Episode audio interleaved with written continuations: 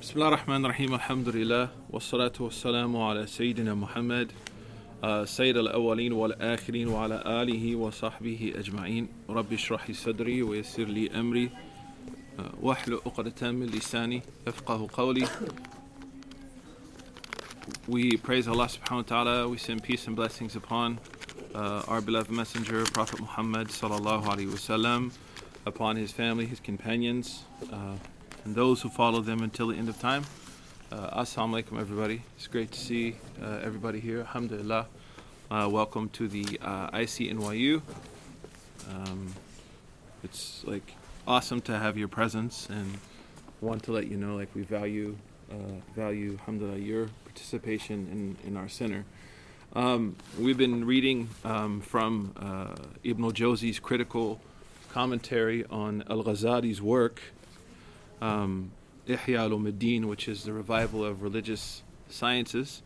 And uh, we began the introduction on knowledge, cognition, how people acquire knowledge, the goal of knowledge, the purpose of knowledge, the etiquettes of knowledge, the etiquettes of the teacher, the etiquettes of the student. Um, and then we went to the, the last half of the book, which begins with I have a deep voice, sorry, and I have like a cold, so I'll do my best. Um, and and then we we went to the last half of the book, which talks about the destructive qualities, and then the last part of the book talks about uh, important qualities to to acquire. Um, is that better? Awesome, great, no problem. I just hope it lasts. So um, we talked about the first was afatul lisan, like the dangers of speech, and how uh, certain types of speech can harm our heart. And we learned something uh, quickly that what has been prohibited in Islam has systemic ben- has systemic harm. Right? Very rarely does it just harm the person, but it has kind of an effect on the world and the environment around him or her. The Prophet ﷺ, he taught us to be aware of like two environments, right? Our spiritual relationship with Allah and our relationship with people and things around us in general. When he was asked, What are the things that are going to take people to paradise? Like, what are the two, what are some of the easiest ways to get to paradise? He said, Taqwallah wa husnul khuluq. Right? To be mindful of God and to be, and to have good character with other people. Uh, sallallahu Alaihi Wasallam. Tonight, uh, we're going to continue, and he takes kind of a, an exit on the highway, if you will, and he, he talks about two things uh, which are really the keys to developing bad habits. And the first one is shahwatul batan, is hunger, or like the appetite, excuse me. And we're going to take this a little differently because I feel like if, if we just read like this book like you could read it at home. Like, like no reason to come and hear someone read a book to you. I didn't write the book either. I'm not going to make any money off selling it outside, so that also doesn't work for me. But I, I try to push myself to think if if this author was alive today, um, where would this discussion take that person? So when we start to talk about one of the greatest threats to humanity is consumption. And we see zuhud as Sufism as an act of spiritual resistance to many different type of things in the world. Right? Zuhud means to be disciplined, to be away from opulence, to not be wasteful. Where where is it like when a student told me today that in the academy she could only find one article written by a Muslim on reducing your carbon imprint on society, living in a way that doesn't harm the environment what would Al Ghazali say today? What would Ibn Jawzi say today? But most importantly, what will you say to today? I don't like how we outsource religious responsibility to ulama. I have to live my faith within the context of my environment. But what we'll talk about today is um, not only like the spiritual impact of diet, how we eat, but also ways that we can live as believers in the grocery store. What kind of decisions can we make at restaurants? Um, that align with our spiritual values. Uh, we, sister, I'm sorry, I forgot your name, but you got me on the wrong train, so I forgive you. It's all good. It's all good. No, it's okay. Actually, I caught myself before I got on. I emailed you an apology. No, don't worry. Come on, you don't have to apologize. But we were we were talking on the way to the wrong train that I chose, right? Um, right. Yeah. So um, about like ideas of critical theory, right, in the academy, but then like how does Islam look at certain things from like a meta logic? So what happens when we read these books, because one of the dangers of tasawwuf is it makes people selfish. That's why some of the mashaykh used to say, like, if your tasawwuf has you constantly just focusing on yourself, then your tasawwuf is wrong. Right? But the idea to work on oneself to become, yes, to solve like, you know, working on your heart, developing your spiritual uh, capacity, being more spiritually uh, uh alert, being woke spiritually. Um, if that is simply leading me to think about myself all the time, it's kind of a problem. Whereas it should be to think about how I can become a better citizen, like a better neighbor, better husband, better wife, better person. So Imam Ibn Jawzi says something powerful about hunger. He says, or, or excuse me, I'm looking in Arabic and thinking in Arabic, so forgive me. He's talking about appetite. And he says, فَإِنَّهَا مِنْ أَعْظَمَ الْمُهْلِكَاتِ He says that the appetite is one of the greatest ways to destroy yourself spiritually. What he means is an uncontrolled appetite, right? We know the Prophet said when you see shuha muttaba, like when you see people just following their appetite, like for money, for, for wealth, for whatever, right? That's that's a concern. Gluttony, like spiritual, financial, gluttony is what he's talking about.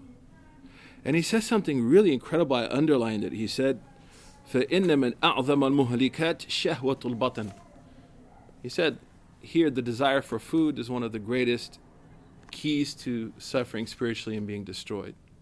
And then check out what he says, فَبِيهَا أُخْرِجَ آدَمْ مِنَ الْجَنَّةِ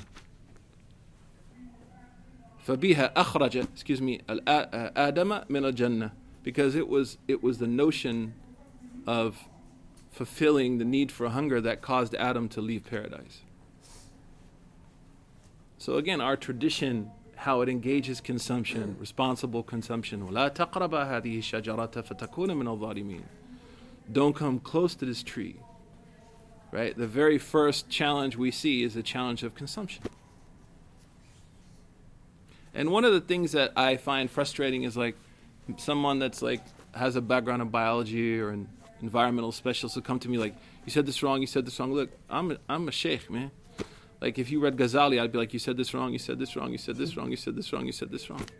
But what I believe is we need to inspire each other to both work better in our spheres.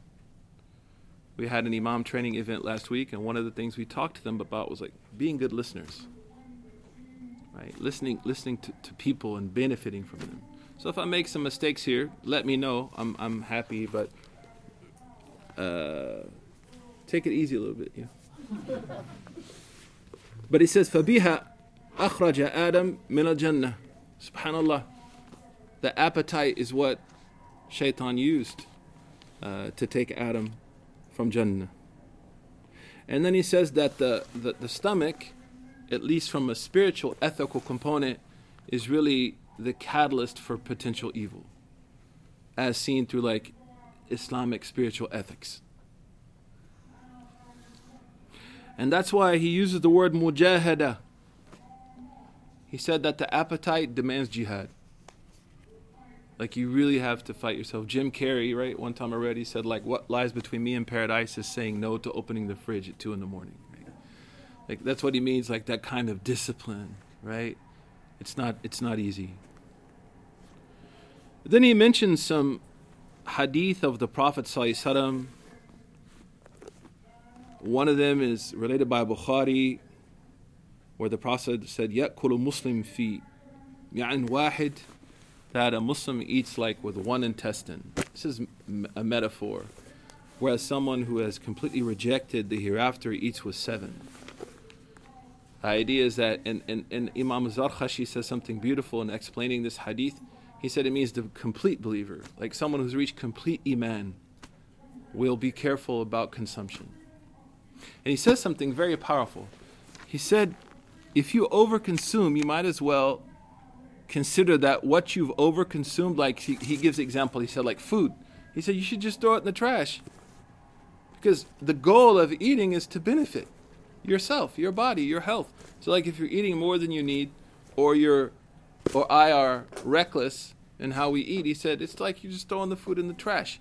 Then he makes two other profound points. And we're going to talk in the khutbah about environmental justice, inshallah, on Friday. And that is, he said that you also are keeping this resource from someone else.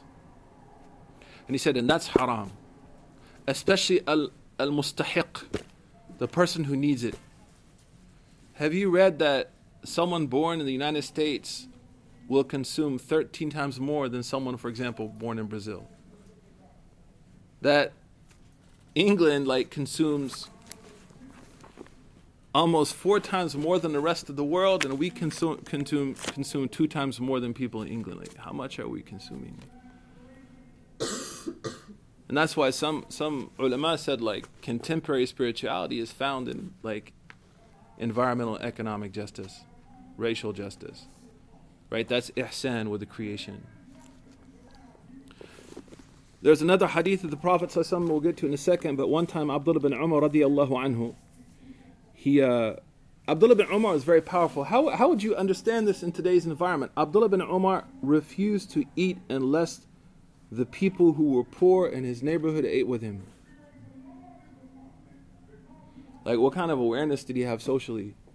And he usually, like often, regularly, he when he would sit down to eat, he would ask, "Where are the poor people in this neighborhood? I'm not going to eat until they come and eat with me." And when you eat, you have a conversation Right? When you eat, you get to know people. And once a person came who wasn't from those people and فأكل كثيرا like he ate a lot فعبد bin Umar said لا تدخلوا هذا علي don't don't let this person لا تدخله علي like I don't want him to come here anymore he's not responsible in how he's consuming and how he's living his life the Prophet ﷺ also said we'll talk about this later he said, you know, ta'amul ithnain. Like if there's enough for two, kaf, thalatha, then there's enough for three.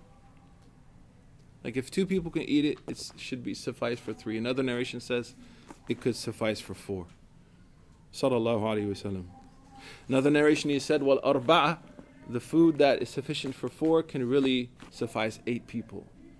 Like there's tremendous potential, man.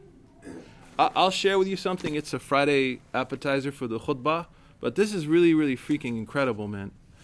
In in in Arabic, sometimes a form of a noun, like for example, the form of human beings, jama' mudhakkar salim. Right? It's a form that usually is, is applied only to like human beings. But when Allah subhanahu wa ta'ala talks about the environment, He uses the same form was called Mulhaq bi Jam' Mudhakkar Salim. Ibn Malik said, was Shibihi Bani wa Ashuruna, Ulu wa Alamuna, Iliyuna, this famous poem called Alfiya we learned in, in, in Arabic grammar. Why would the environment be given the same form as human beings? Alhamdulillahi Rabbi, Al-Alameen, Muslimin, Alameen, Mu'mineen, Alameen. Why would the environment around us be given the same noun form as us? Why do you think that? No, you always answer. You're people's alibi, bro. You're a lawyer. He's really a lawyer too. you should charge them if no one else will get to you. Yes, sir. Um, I think because we all depend on each other. The environment depends on people. Exactly. It's it's like you're taking care of yourself. So, is that what you're gonna say? No. That's, okay, what are you gonna say? Let's hear what you're gonna say. You're not charging us by the hour, though, man. I was gonna say emphasizing the enormity of the rights of the environment, just as people have rights. Ex- Subhanallah, man. Sisters, please. share, share, share something different. All right, let's hear it. Oh.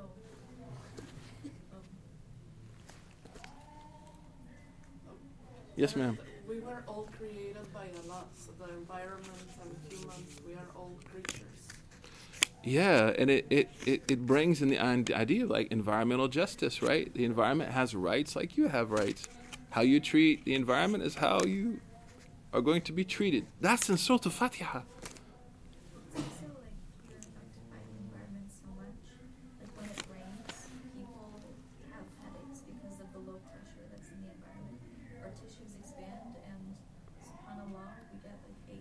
environment so It is though we're like one. as though we're one. Allahu Akbar. So I I was just thinking, why is so I'll explain it. Al alamun al alamin, the form of that noun, mufa'ilin is the form of humans. But al alamin is talking about the environment, the world around us. As if to say, you, you're like this. You both have rights, you both have responsibilities, you both have to take care of each other, right? You both have to look after one another was subhanallah surah al-fatiha man. I had a teacher he was 60 years old. He said that every time i stopped to study fatiha i learned something new from senegal the prophet he said ma mala'a adamiyun wi'a'a sharra min batni. He said that no human being filled a vessel more dangerous than their stomach. Sallallahu alaihi wasallam Hasbu ibn Adam, he said it's sufficient for a person to eat, and he uses a metaphor like this: what you need, like what you need to function properly, right? What you need to function properly. We'll talk about that in a second. And he said, and if somebody, like myself, is not able to control themselves, he said, fathuluth, wathuluth, wathuluth, like third, a third, a third, a third for food, a third for drink, and a third for air. Sallallahu alaihi wasallam. Once we had a sheikh, mashallah, used to eat a lot, man and uh, we were at this gathering and he was hooking it up. So one of the students said, Yes, Sheikh, a third. He said, This is my third.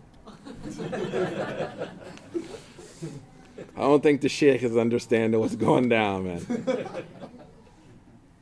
Mm. So if we look at these narrations that we just mentioned, we see the idea of sustainability, right? It's enough for two, it's enough for four, if it's enough for four, it's enough for eight. We see that overconsumption, reckless consumption is forbidden. That's why in Al Fatwa Hindiya, which was a collection of fatwa that came from India years ago, says very clearly that reckless consumption is forbidden.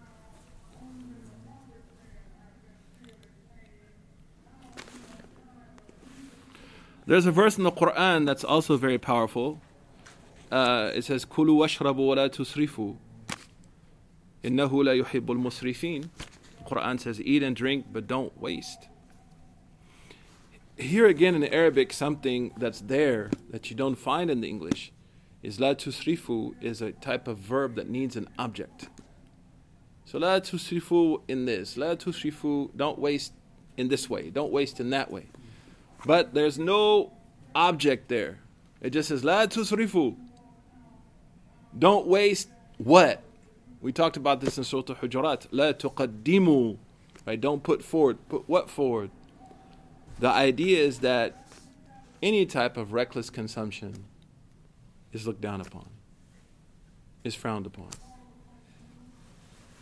when people, so when you're full, people are like, well, eat it, even though you're about to explode because it's going to be wasted. That's also bad.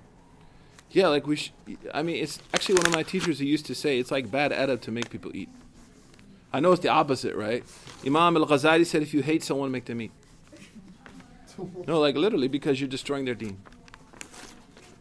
Like he took, they took it very seriously. Like it it has a strong impact on their physical, their mental, their emotional health, um, and all of us. Like I'm like I'm lactose intolerant, man. So like people trying to force me to eat something, like, I can't eat that. Like oh, wallahi, brother, wallahi, wallahi, and then I eat it, and like for four days, man. I'm just, I'm shot, man. Like you can't do anything, right?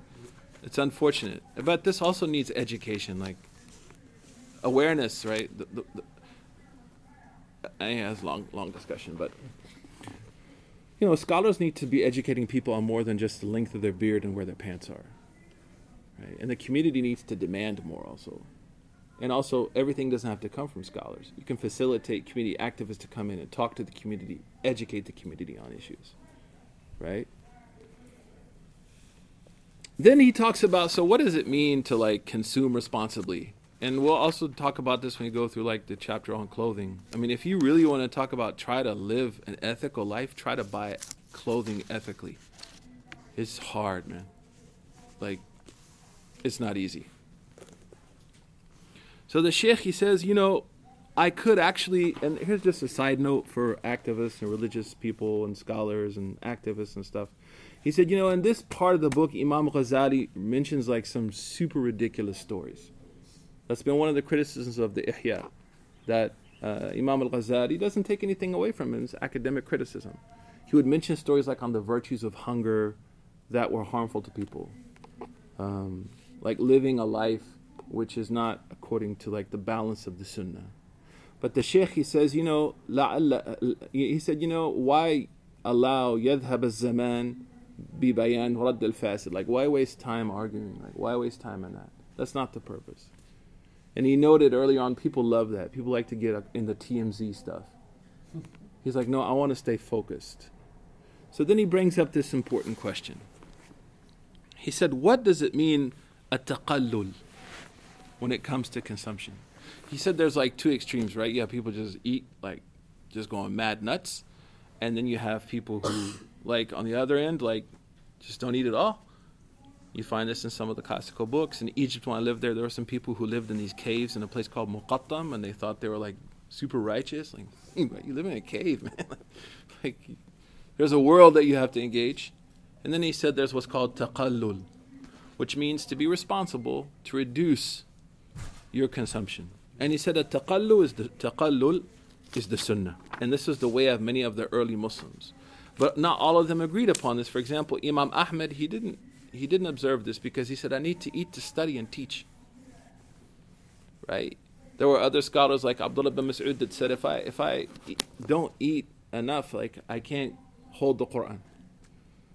So like we shouldn't like go around and blast people. Some people may be very, you know, alert and aware and cautious, and other people not they're not living a life of opulence, but mashallah they like to throw down. Don't go off on them. He said something very, very powerful, though, and I mentioned this before on a number of occasions.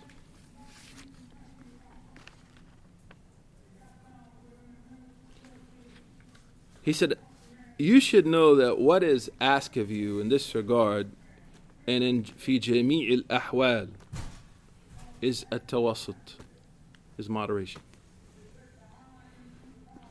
And this is one of the challenges sometimes, especially with religion. People tend to think that being hyper conservative is necessarily like the right answer, where it's not always the right answer. It could be problematic. On the other end, you have people who may think the opposite also.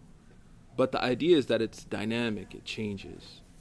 So he says, رحمه الله, اعلم أن المطلوب الأقصى في جميع الأحوال وفي جميع الأخلاق التوسط. He said, What's asked of you in Islam when it comes to your spiritual, like loving God or love, hate, trust, hope, is moderation. What's asked of you in your practice in life is moderation. We know those three pe- people who came to say to Aisha, those three new Muslims, and they asked her, Hey, how does the Prophet live his life? And she said, like, you know, this, this, this, this. And then one of them said, Man, I'm going to fast for the rest of my life. The other said, I'm never going to marry. I'm never going to sleep. And then Sayyidina Muhammad, he ran to them and he said, No, no, like I, I'm married and I sleep and I eat. فَمَنْ رَغِبَ عَنْ سُنَّتِي فَلَيْسَ مِنِّي Who turns away from this path is not from me. Sallallahu Alaihi Wasallam. So he said, as a simple, simple way to discipline yourself. When you're eating, he said, you should always stop when you still feel hungry. It's like if you want to have taqallul, you should stop at, like, yes, sir the writer, Ibn Jawzi. So he said, when you when you feel like you know I could still eat some more, you're not not starving, you should stop. He said, secondly, you should eat enough to make sure that you're healthy and that your mental faculties are functioning. And this is where he's critical of some of the more kind of extreme approaches because he's like, you know, if you observe this kind of stringent restriction on diet, it's going to impact you your health. And he said that's forbidden. And also, it's going to impact your mental cap- capabilities, and we said always like that's one of the key components of worship. So he said you should eat enough to ensure that you're staying healthy, mentally and physically, and then you should refrain with enough time where you're not like pow pow. And that's why Sayyidina Umar ibn Khattab once he saw a man who was very large around the waist. And this is we're not talking about people that have health issues, right? And he said, "Ma hada ya rajul?" He said, "Hada barakatu min Allah." Sayyidina Umar he said, "What's that?" He said, "This is barak." He said, "Bal adhabu min Allah." He said, "No, man, this is like a punishment." Ibn Sirin said the Sahaba were in shape. Like his description of the Sahaba. When I read this, I started going back to the gym. I was like, "Oh my God, trouble." Because I don't think people understand. When I when I quit being an imam, I weighed 367 pounds. Because you have no time, you have no health insurance, and then the whole ummah is blaming you for why they can't make their samosas warm at night. So like you you're under tremendous pressure, right? So it can be hard for people to, you know. So we got to give people space to uh, to stay in shape. Once someone came to Sayyidina Al Hasan, alayhi salam, and he he uh, he said to him, you know, eat like what you're saying, like go ahead eat. And the guy he said, no, no, I'm full, like I'm stuffed. And he said, Subhanallah, ayakulu Muslim hatta la yastati an yakul. He was like, man, a Muslim eats till he can't eat anymore. Like rhetorically, like this is how much you ate. I don't you ate that much. The other issue with, with, with this, and we need to take it beyond our own health and our own spirituality, is that consumption is impacting the world. And irresponsible consumption is having, wreaking havoc on the society around us. But before we get into that, well, yeah, let's let's do this. Why why would the Prophet say that fish and ants pray for the person who has religious knowledge? Fish and ants. He said, Hatta namla fil bahr. Right? He said, even the ants and the fish, they will pray for mu'allim al khair, the person who teaches people goodness. Why would he say that? And what's the relationship between fish and ants and religious knowledge? Yes, sir. Because um, if you teach people good, they'll act in a certain way that you know, like the fish, the ants will be benefited for like pollution, etc. Right, mashallah. What's your name? Jalal. Jalal, mashallah, man. Right.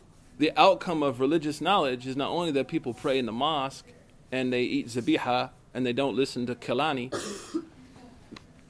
I'm saying as a joke. The outcome of I have a daughter. The outcome of religious knowledge is that they should also be treating the environment in the right way. And, and, and engaging the broader world in a way that those religious morals and that those ethics are now found in their practice, even with the animals, the hayawanat, and everything else. Yes, sir. So personally, where do you weigh like people who eat out of emotional distress sometimes? I mean, that's that's a clinical issue. People that eat out of emotional distress. I think when I was an imam, I ate out of emotional distress. You come home and like nail like two pizzas, dude. Play Xbox all night. Like, you know, take it out on Call of Duty. Man, that uncle in the front row, man. Fortnite, dude. Fortnite. Get the uncle in the front row. Um, because to be honest with you, and I know imams get a bad rep, but we don't have any way to protect imam from clergy killers. The Christian community they have they have actually an administrative policy called clergy killers. The person that's like giving the clergy a hard time all the time, and like making their life hell. It can be tough. So I think those are clinical issues, man. Allah Kareem, like Allah's merciful, right? Like these are people, you know. Of course, man. Sometimes it's tough, man. Right. There's two other points that we'll make, and they're broader points, and then we'll we'll address a question for everyone to discuss, and then we'll go through some what would be some religious religious ethics related to like shopping in the grocery store? I'm challenging myself to do this. I may not do a good job. What would be like religious ethics when we go eat at restaurants? For example, my wife and I, not only because of budget, but we decided like let's just order one plate of food and share it, man. Right? The impact that that has on the world around you. Uh, when you go to the grocery store, like why in Islam it would be mustahab to bring your own bag. When you have one million birds dying in the ocean because of plastic bags, you have 15,000 turtles. I actually like turtles dying because they eat these bags and, and they can't digest their food and they die. So now I'm, I'm going to Trader Joe's. I'm trying to do like whatever's right. I'm going to Aldi's if I'm keeping it real. Or I'm going to my local farmer. Right? What would be like mustahab? What would be considered like a, a universal sunnah to observe? Poultry or meat. We'll talk about meat. Seafood for our Hanafis who love seafood, mashallah because they can't eat it. Be Maliki. And then dairy, right? What would be some of the kind of perhaps some guidelines that I'm not saying this is the end of all end things. I'm experimenting a little here. But some ideas I'll share with you on how we can be faithful uh, in our role as animals, as human beings that eat food and consume. Yes. We're going to get to that. I said we're going to get to it. But before we talk about that, the Sheikh says something I think is very important in the age of Instagram and what I consider to be online piety. The Sheikh, he says, one of the things that you should really be careful about is if you decide to do this, is that you don't publicize it. Like you don't like say, hey everybody, like now I'm gonna eat like Ghazali. Make dua for me. 30 day Ghazali diet. Make dua, I got abs inshallah. Get those Ghazali abs. I mean, that's scary, but that's how it is sometimes. Like, I didn't get those Abdul Qadir Jilani triceps, dude. And he said there's a reason for this. Because he said the desire for food is considered less evil than the desire for fame. With religion. So he said, like, in the name of like, con- like controlling like this small desire now, I've used that to broadcast what? Perhaps a greater need. I'm using that as a proxy to justify my piety. And he said this undermines the goal of religion, which is to worship Allah alone. Now, of course, if someone does this, like, you know, because they want to help other people, encourage other people, hey, let's all like live responsibly, like that's different. But if I'm like, wow, I'm so freaking pious today, like, mashallah, like I just felt like taqwa oozing through my veins, and that's problematic. So he said, be careful of this. Now, I'm going to pose a question to you because I, I truly believe that a form of ihsan, and I'm, I'm by no means saying I do this, like I'm also evolving. We're all evolving, we all learn something, and we're all learning, and we're all screwing up. But if you were to look kind of what we talked about, Islamic, some of the Islamic ethics on consumption are responsibility, sustainability. We, we, we know one of the great axioms of Islam is that harm should not take place. La darara fil Islam. There's no harm in Islam. Like a, a believer is really about limiting his or her harm on people and the world around them. Why would the Prophet ﷺ say to Aisha when she slandered that lady? Why would he say to her, check out the hadith. If you were to take the words you said and put them in the pure ocean, it would pollute it. So it's telling you that backbiting and what are both problematic. What do you infer from this hadith? Backbiting is a great, a grievous sin. That he compared to what? Pollution. But again, man, can I you know, I think I should talk to the people about not eating at McDonald's. You know, I think I should tell them, you know, not to play Gears of War 4. Like, we have to bring a critical sense of thought to our text because the world is becoming much more complex and critical. And just for our own, like our own, like finding sometimes validation through our spiritual traditions, like very important. Things that concern us don't always have to be validated by our religion, but it's good when they are, mashallah. So, the question I want you guys to jump into a group with each other And the question I want you to just answer is Have you thought about your. SubhanAllah, man, that's the speech. Have you. It's like hard to listen when someone's qu- quoting MLK. Uh, have you thought about your role as a believer? And how do you shop with faith ethics? It's a weird question, but that's good. We need to be uncomfortable a little bit. So you're gonna introduce yourself, and you can't sit with someone you know. Right? We got clicks at ICNYU. We need to stop the click stuff. Right? Not no clicks here. Right? Try to sit with someone maybe that you have not met before. Um, I don't. I'm not worried about genders, if brothers and sisters. Y'all, I, I'm not. I don't. I don't have this kind of issue. I don't sexualize the masjid. Um, this is the masjid. It's not a bar. Um, introduce yourself and then talk about what what have you done or what are you trying to do or have you thought about right how you can limit your impact on the environment through your consumption. And we'll take like 10 minutes to do that and then we're going to come back and share some ideas some re- kind of religious rooted values. Uh, i really benefited from our conversation that day because you when you were telling me about like how things are looked at you know? And uh, I appreciate that conversation. And we'll talk about what are some of the values that we may be able to bring as Muslims into this conversation, inshallah. So the question you're going to talk about is what are you doing as an individual, right, to limit your carbon footprint? What are you doing to think about the sustainability of the environment through your purchases or through your consumption? Um, and then we'll come back in like 10 minutes, inshallah.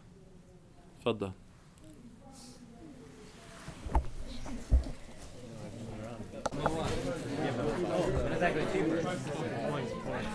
Okay, Bismillah.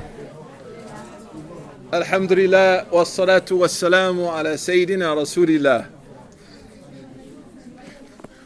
Wa ala alihi wa sahbihi wa man wala. Sorry about earlier, man. About the. I know, I know what people do, man. Awesome. Who wants to share with us something interesting they heard? Even, mashallah, one sister online, because it's on Facebook Live. So she she she said, um, let me find it. It's like a really nice comment, Sister Ziba Khan. So she she she said, oh, you can hear me talking. Wow, I look really tired, man. I know. Man, my wife my wife's gonna watch this and be like, "Are you okay?" So she, oh, I can't see it now, but she actually talked about how um, they buy less plastic, they watch for ingredients, non-GMOs, no high fructose corn syrup, and her husband makes his own compost in the back of their house. Like you know, that's all ajr. Like that's all in a in a general way of following sunnah. The sunnah of being responsible, right, and helping others. And there was another sister that talked about how um, she participates in a circular economy by only buying secondhand clothing. Right, like some dope people in our community, man. And then there's I know a masjid in Houston that actually is green certified. And then in Boston, when I was there, they got solar panels. So let's hear from you, all wonderful people. Let's start with our sisters who's ready to share something interesting they heard. Yes, ma'am. Dahlia. We were talking about like convenience, like um, like buying peeled fruits in the in the market. Um, we do that because yeah, it might be like hard to like cut your pineapples, but really you're buying it in a plastic bag, and that like plastic is not gonna go anywhere. Right. Or like taking like long, really long showers that they could be like relaxing, but if you're doing it every other day, maybe like consider like, like being like wasteful. Right. Yeah. That's true. That's awesome. Uh, other sisters? Yes, ma'am. Uh, just not buying products that will harm your body, like Nutella, like just not having it in the house because that those things can be addictive. You keep going for like that one chip, and it's, so Right. um, just buying it.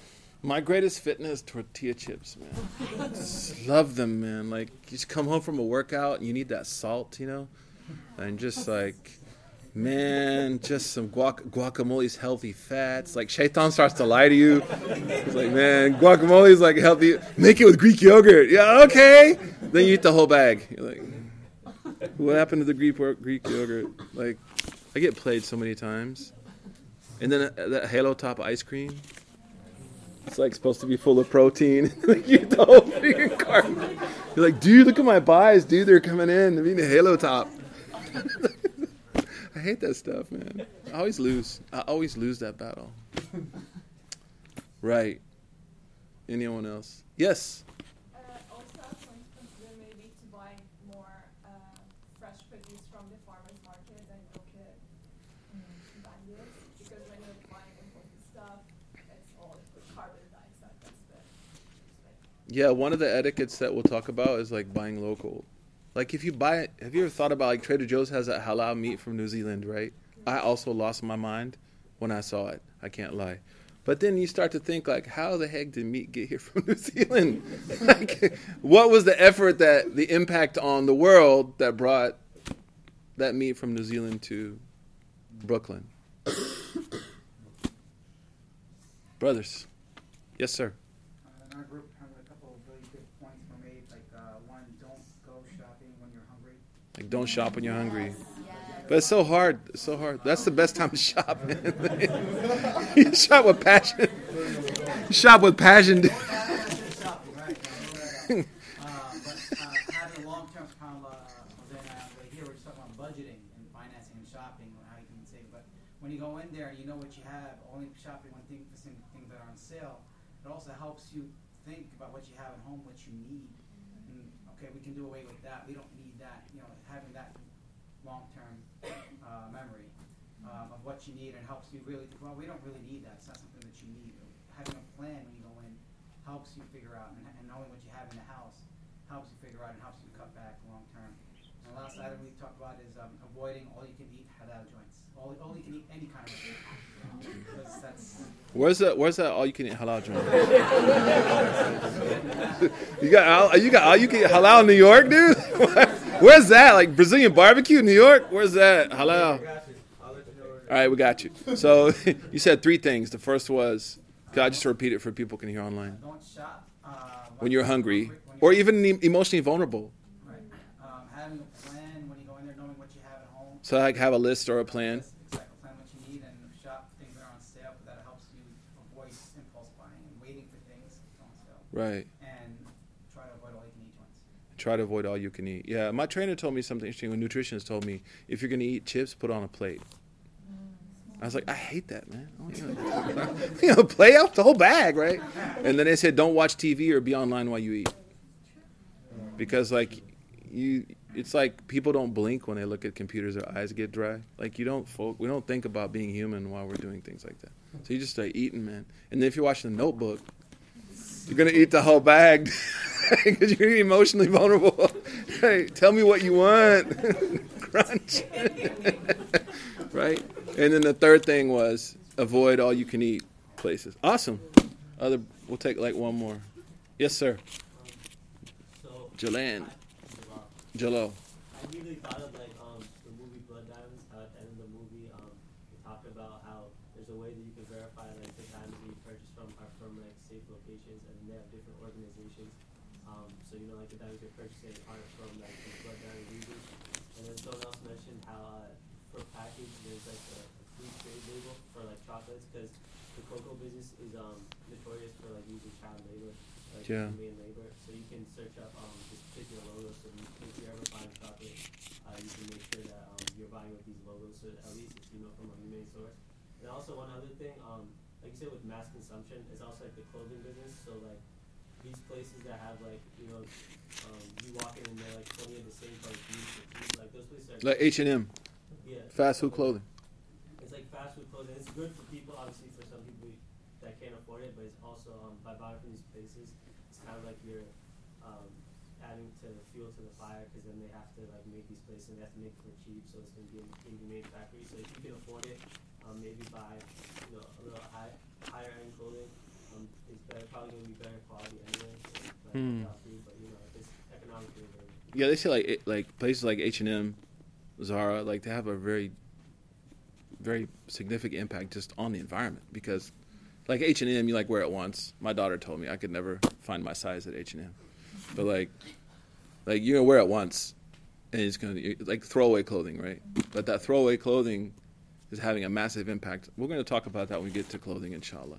So those are awesome, and, and please feel free to continue the conversation like afterwards. Um, but here's just some some thoughts I'll share with you.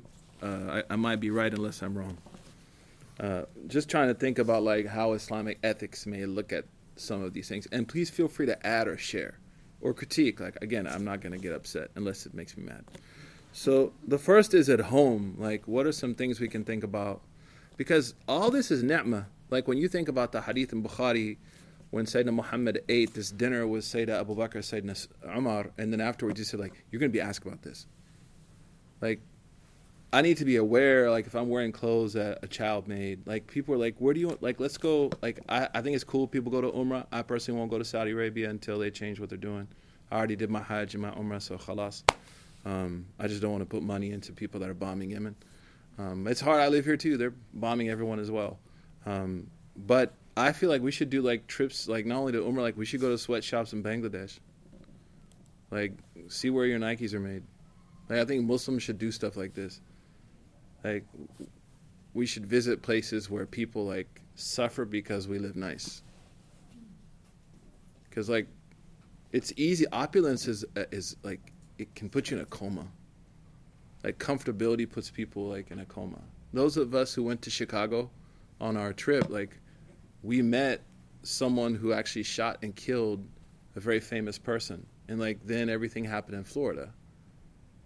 You know, so like you you found yourself like a little bit more woke. That's the word, right? Like like more kind of aware of what's happening. So when the prophet said to say to Abu Bakr and Sayyidina Umar, like, you're going to be asked about this food, man. Like, dang, right? Imagine if my food or my clothing came through, like, child labor, people being exploited, farmers being forced to sell things at a cheaper rate, some kind of exploitive means. That's why we say, oh, Allah, forgive me what I know and forgive me for what? What I don't know. So let's start with the home. Number one is like reduce waste. Like, like limit our waste. Number two is turn waste into a resource like a compost, for example. Number three, like use leftovers. Like leftovers are not a abian. Well, like sometimes it tastes even better when it's cold. It's like barakah and leftovers, man. You can even double up recipes, so like you can think about how I'm going to use this twice. And and when you do this, have niyyah. Like this is for Allah. Try once a week to put everything on your plate that's locally purchased. Sister, I'm sorry, I don't I forgot your name, forgive me. Shada. Shada, right? So she's saying like try to buy local, go to a farmer's market. Like so try once, like if you're cooking. Wallahi, that's hard to do too, man. I want to add something. So Yeah. if you buy local honey, it will the pollen that the that the bee may wait. Uh, I don't know how to explain this, but will in the honey you will eat it, and if you suffer from allergies, it won't be as um, Because it's adapted to the local allergens. Yes. Yeah, I've heard that too. Yeah. So like when you buy local, like you're limiting the impact that took to bring that food to you, right? And then it's helping you with your allergies. When you go out, I do this with my wife. We're trying to do this. It's hard, man.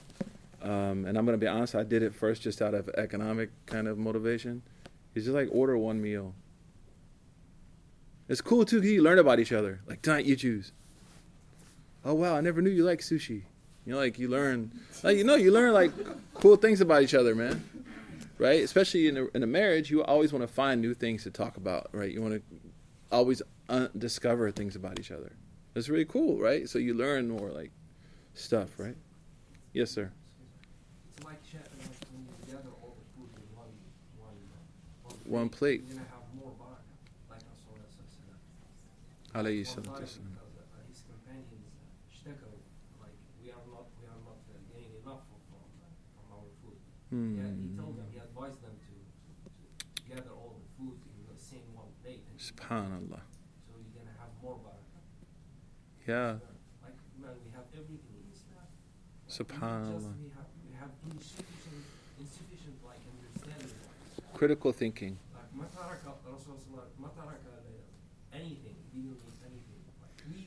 Subhanallah. just think about Islam is just like worship, like making four, five raka, like five, uh, five uh, prayers a day, and that's it. What, what's your name, brother? Huh? What is your name? Sorry, Abdurrahman. MashaAllah. Fatah Allah fatah alayk. It's like Islam is like it's like tarbiyah, education. It's like your neighbor. It's like your community. I, I really really like the way you reminded or you reminded us about like pollution, and you tighten it like with uh, with Islam. It's like a Muslim has to care about his environment, like really, because uh, Allah said in the Quran. Uh, كثر آه، كثر الفساد ظهر الفساد في الأرض والبحر بما كسبت أيدي الناس. It's like God made this earth like very beautiful. الخير كله من يديه والشر Hmm. like there everything good from God and everything bad بما كسبت أيدينا like from our deeds. Allah Akbar. Like if you do something, like you have it back like an it, Shukran. like Jazakallah regular. khair. If you do good things, you're gonna find good things. If you get uh, you do bad things, you're gonna be punished in different ways. And Allah A'lam, Allah is going to punish us. Barakallahu feek, Hasid. So he's saying, you know, the hadith where the Prophet, some people came to him and they said, like, we're hungry. He said, well, you should share. You should eat from the same plate. And then he mentions a verse. It's I'm trying not to get the khutbah now, man. Um, I got to practice too. Uh, the mirror doesn't talk back to you. Um, the verse in the 30th chapter that says, you know, corruption and pollution has appeared on the earth because of what people have done. وَلَا تُفْسِدُ الْأَرْضِ بَعْدِ إِصْلَاحِهَا Allah said, like, don't pollute the earth. And also, ما بكت عليهم السماء والأرض. There are some evil people, right? The Quran says even the heavens, the earth didn't cry for them. Because how they treated it.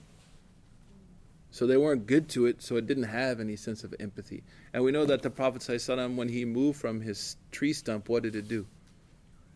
It cried. It's like we believe there is. لكن لا تفقهون تسبيحهم. Allah said, you don't understand how these things praise Allah, but they praise Allah. So we believe there's like a relationship. Um, let me make this quick. I apologize for taking time. Anyone have something to share though before we move? Everybody has like really cool ideas, mashallah.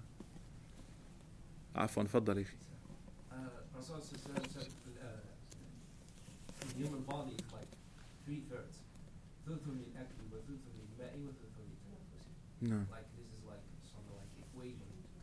Make mm. third for for eating, third for for for drinking, and third for breathing. Mm. And it's like true when you eat overeat, then sleep. You cannot pray, you cannot mm. worship, you cannot do You know, there was actually sorry. Go ahead, Fadl. Yeah, You know, w- w- شرحنا هذا الحديث يعني منذ before, when we started. We explained this. No, it's okay. It's good. We explained this hadith earlier. But you know, there was a, a sahabiya. Her son, he didn't pray tahajjud, and uh, she asked why, and they said he overeats. She said, "In in yamut lam usalli len usalli alayh.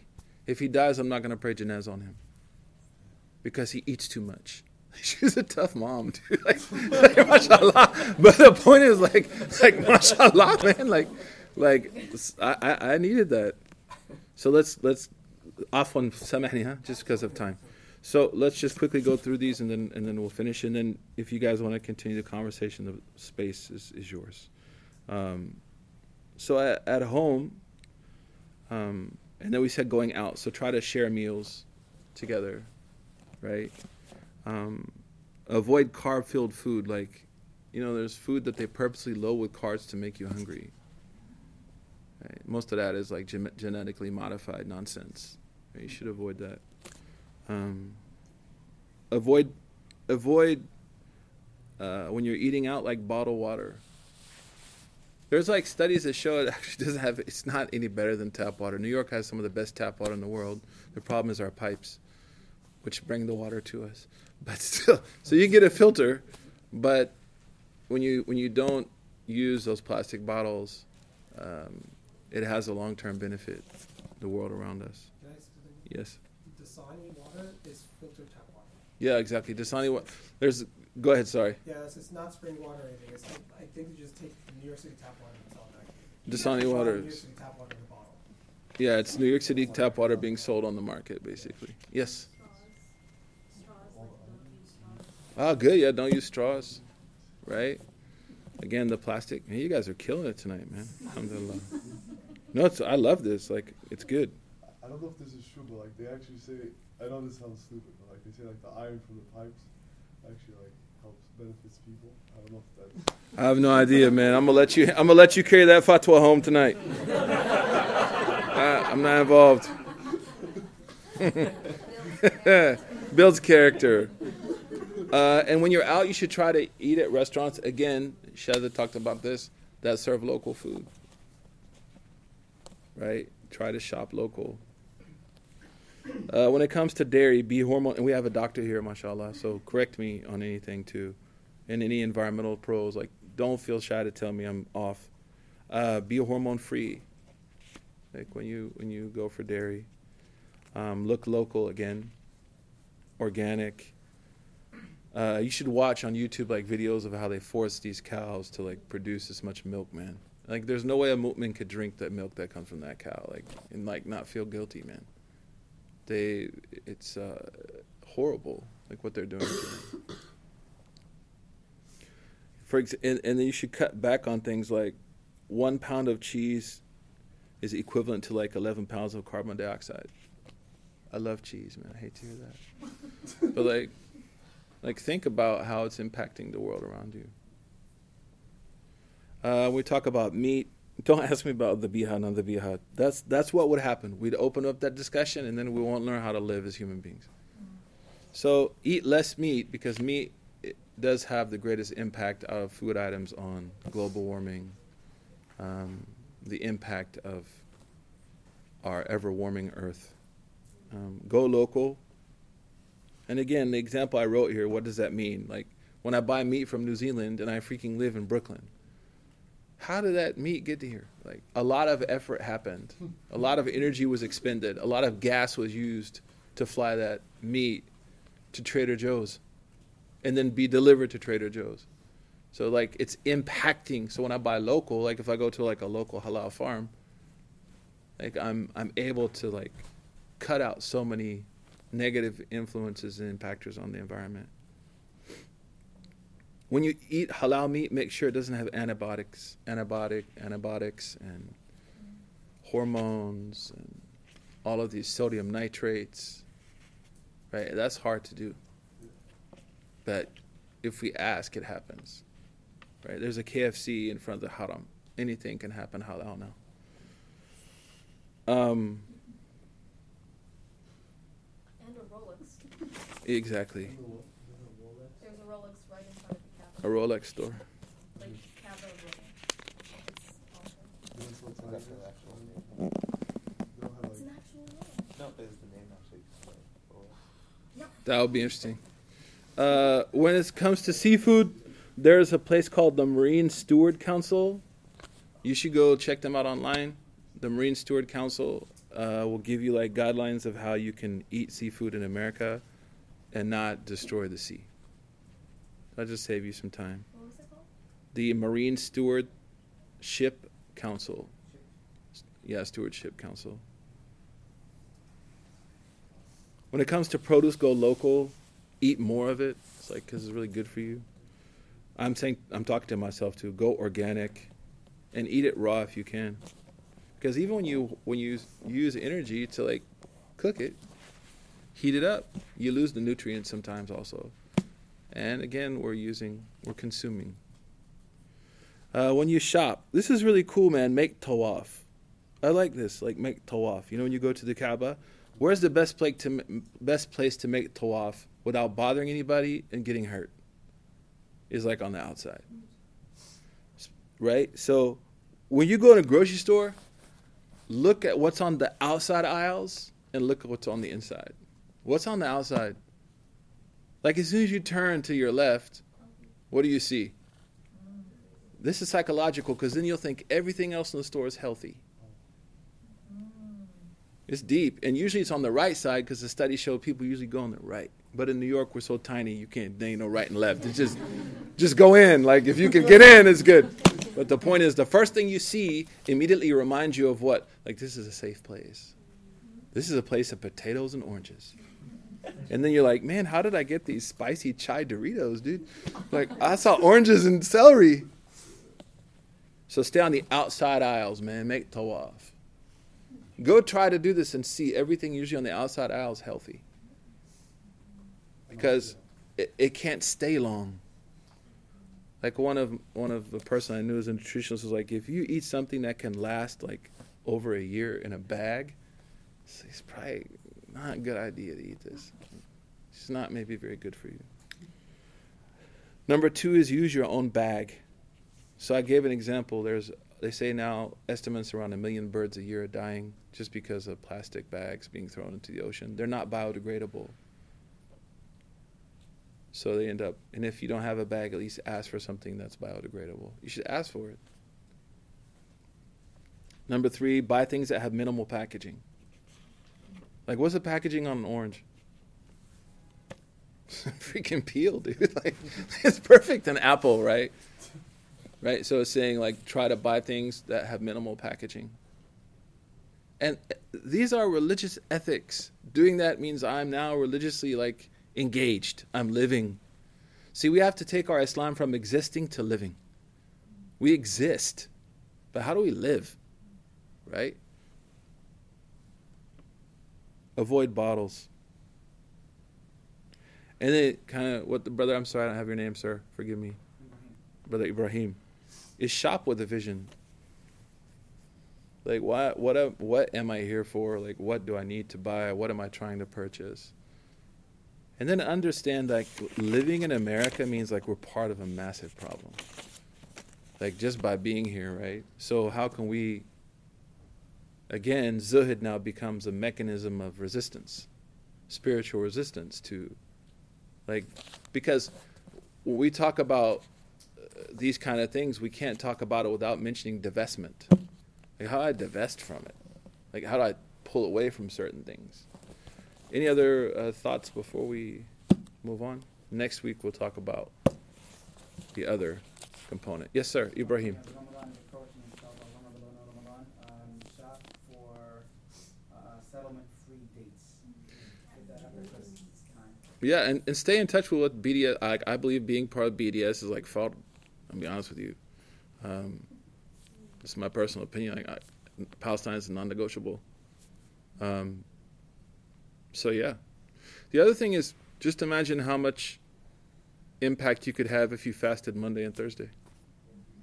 It's like just fast Monday and Thursday. Fast three days a month, right? If you can. If you can't because you're not healthy, have the niyyah to it. You still get the reward. How lucky you are, right? Uh, yes, brother Jalal.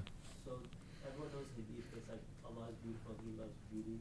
It's like in regards to like clothes, like when we buy, like people like looking nice and buying new clothes. So is there like something we should say before, like is there like an intention, No, no, the, uh, because buying clothes, actually, the intention for buying clothes should be to look nice. You know, the Sahaba, they came to the Prophet and they said, Some of us like nice clothes, we like nice shoes. He's like, No, no, no, that's okay, right? It's the difference between dressing nice and being opulent. so should our intention just be like that, like we're trying to look nice? Yeah, alhamdulillah, I want to look, I don't, you know, I don't want to look bad. And also, like, you know, clothing generally falls under what's permissible, right? Yes, And we're- And still not necessarily buy something that's right off the rack, like just go up and down these streets, you will find a shop that has secondary clothing that is top tier stuff. Especially now, there's a whole trend of secondary market clothing where you find it, and it is dope stuff. Like my nephew's like an expert at the stuff that he's putting me on. He's like, "Oh, I bought that at the thrift, and I'm just like, really? I was like, yo, that is dope. Then I bought this at the thrift. And like one, you get dope clothing at a discount, and two, you don't necessarily have to part of the whole system of consumption and stuff. Like Hmm. that. that was something that was going through my mind. Like being in New York City is a dope resource for that. And, and, and, one thing, uh, we, we, sorry, because of time, we have to stop, forgive me, uh, is, for example, Iman in Chicago. When they found out the Whole Foods was coming into Englewood, right? They began to partner with other religious organizations to make sure that Whole Foods would ensure job opportunities for people who lived in the neighborhood and also affordable, healthy food options. Like the last point is that where I shop, where I purchase, right, I need to make sure as a consumer that they're doing what they should do not to destabilize existing economies and neighborhoods in the city in the name of gentrification. Um, that also is a responsibility as a believer. So we we'll get to clothing and other things like in the future. That's going to come, inshallah. Um, Barakallahu fikum has like been uh, like really awesome to see everybody like engaged uh, and active, and we ask Allah to forgive us and forgive all of us, and maybe maybe we can create like a club of people at the ICNYU that like talks about how you can like shop like healthy eating in New York City that's like in line with religious ethics, right? It's very important. What we end up doing is going dhabiha non dhabiha, and we stop the discussion. And that and, and, and that's what fiqh does. Fiqh is a science of al juziyat. And if fiqh in its nature deals with particular issues. So we've taken particular issues and made that the maqasid. That's what that's all we're gonna do. Whereas behind behind that is like you want to eat, I don't, you want to go eat out there. I don't really care. Like honestly, people tell me, is it okay if I eat dhabiha? I don't care, man. Don't eat dhabiha. Like I got bigger issues. I got bills, man. I went through an E-ZPass without my freaking thing. Like eat what you want, man. There's fuqaha that say yes, fuqaha that say no, but no faqih is going to say that you can eat food which was procured by oppressing somebody. All the fuqaha will agree on this, but we're busy arguing about eating five guys, five salat, five pillars. Right? That's not an issue for us. What is the issue is now the type of consumption. And one thing I didn't talk about is if we're buying from people who serve halal, we need to make sure that these animals were treated properly when they were killed. That is another kind of important component for especially people who are slaughtering.